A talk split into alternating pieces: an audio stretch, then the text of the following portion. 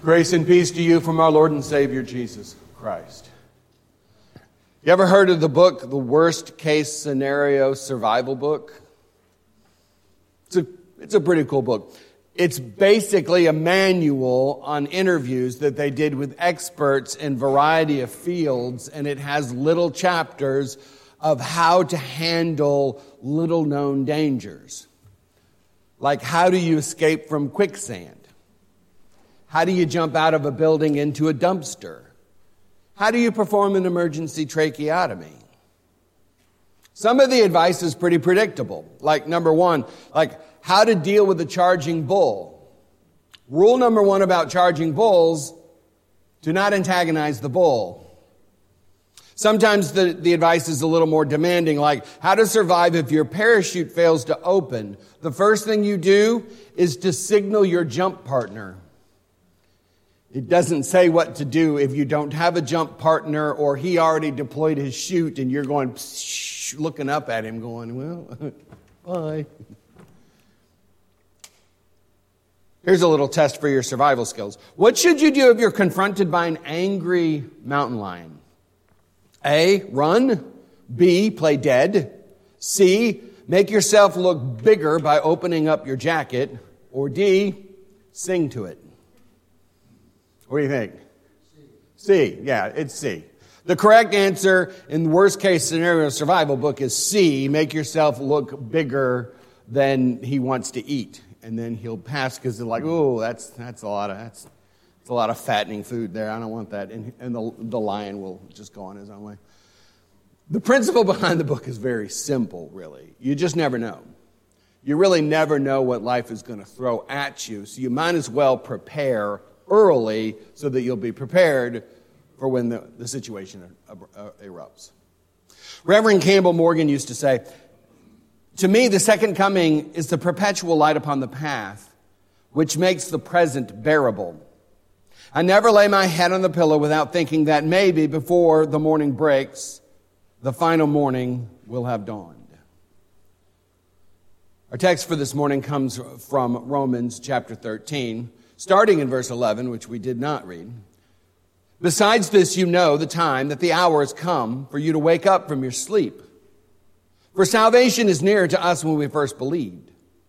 The night is far gone, the day is at hand. So let us cast off the works of darkness and put on the armor of light. Let us behave decently as in the daytime not in orgies and drunkenness, not in sexual immorality or sensuality, not in quarreling or jealousy, but rather let us put on Lord Jesus Christ and make no provision for the flesh to gratify its desires. I, years ago, I heard about an old farmer who had had an old grandfather clock that had gone haywire. One night, late at night, it struck midnight, but it didn't strike 12 times, it struck 14 times. This alarmed the farmer quite a bit, and he woke up his, his spouse, Nellie, wake up, Nellie, Nellie, wake up, wake up. It's later now than it's ever been before. it's 14 in the night. To a certain extent, it's true. It's later now than it has ever been. Romans 13, verse 11, know the time. The hour has come for you to wake up from your sleep, for salvation is nearer to us than when we first believed.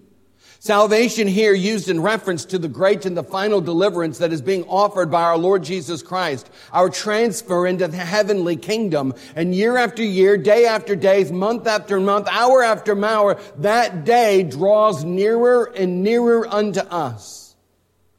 Paul tells us to wake from our slumber. The morning is here. Sleep is a figurative of anything resembling delay. It's high time that we wake up, says Paul. Do you ever have problems getting up in the morning? Being my 8 o'clock crowd, I think that's probably the answer is no. Y'all have probably been up for hours. There's a couple of reasons why sometimes people have problems getting up in the morning. Number one problem of getting up in the morning is a late night. I've had a hard time of getting up in the morning if you've had a late night. Now, the reasons for late nights can be good, it can be bad as well. A child may have woken you up, fearful of the dragon living outside their window, or crocodiles under the bed, or wolves out in the closets. But there's other things. You could have been up late reading. You could be up late binging on Netflix.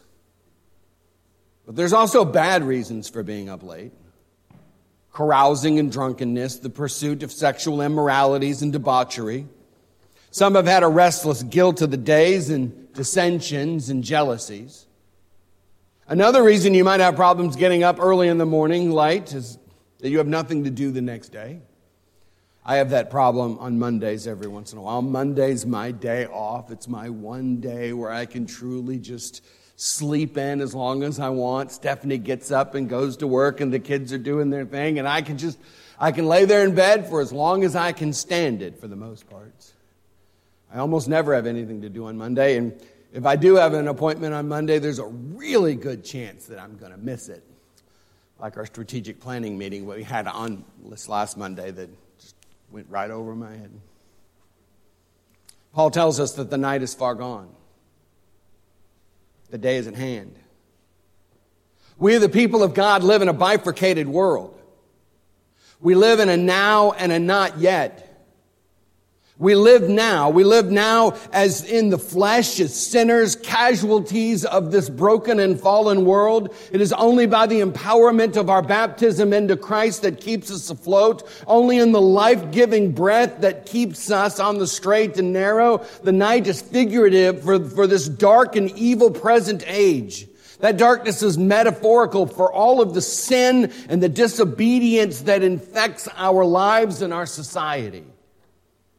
Wake up, says Paul. The day is coming. The heavenly age inaugurated by the return of Christ is about to break upon the world. It is coming.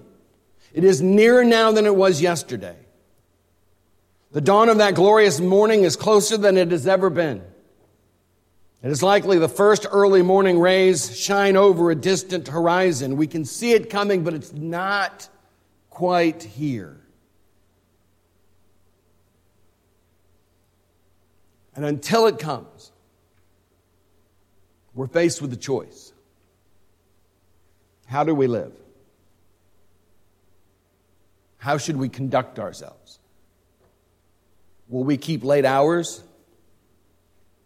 Are we going to take advantage of the cover of night where things are done in secret, where sin and carnal acts are hidden from one another?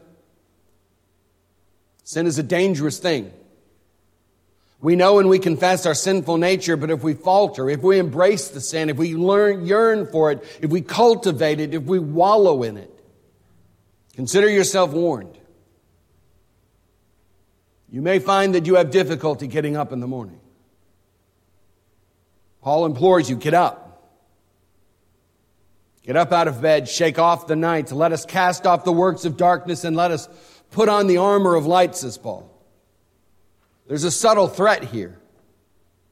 If we cannot rouse ourselves, if we cannot get out of bed, if we cannot don the armor of God, when the day breaks upon us, we'll find ourselves still in bed. You might note that Paul doesn't take anything about, about the, the bedclothes. He doesn't say anything about taking the bedclothes off because that's not simply the way the spirit of life works. It's a metaphor. There are no bedclothes. We will either be found at the coming of the dawn clothed in the righteousness of Christ or we'll be found in the nakedness of night. It's time to suit up, says Paul. Let us, let us behave decently like we do in the daytime. Even though the world is darkened by sin, let us live as if it is already daytime. Let us shun the things of the night. Let us fight against the wolves of intemperance. Let us rally against the crocodiles of intoxication and slavery. And let us clash openly with Satan, that ancient of servant. Stand against evil, openly talk about it, and call it out where it is. Dear God, let us be found clothed when that great dawn breaks upon the horizon, our Lord comes. He is near. He's nearer than he has ever been. Let us not lay in bed all morning as if we have nothing to do. Let us lay a, act like we have nothing to offer. We do. You do. Each one of you has a part to play in the body of Christ. Each one of you has a part to play in this congregation. You have specific talents and abilities and gifts, and what you do with those is up to you. Sometimes we can run a church with as few as 10 to 15 people intimately involved, but it's not very fair. It's not very fun either. I hope you're given an opportunity to get involved in the coming year. If you're tired of waiting for somebody to ask you, come and see me. Or better yet, see the deaconess. She'll find all sorts of work for you to do. We need not stay in bed all morning, you see. It's your church. You deserve a place to, to place to serve, a place to be involved. Your sins are forgiven. Your salvation in Christ has been assured. He defends you with the waters of baptism, feeds you with his body and blood. The dawn approaches. How will we live? Will we live honorably? Let us walk as if the day is already dawned, says Christ. Let us walk in the light of Christ fully clothed in the armor of our Lord God. In Jesus' name, amen.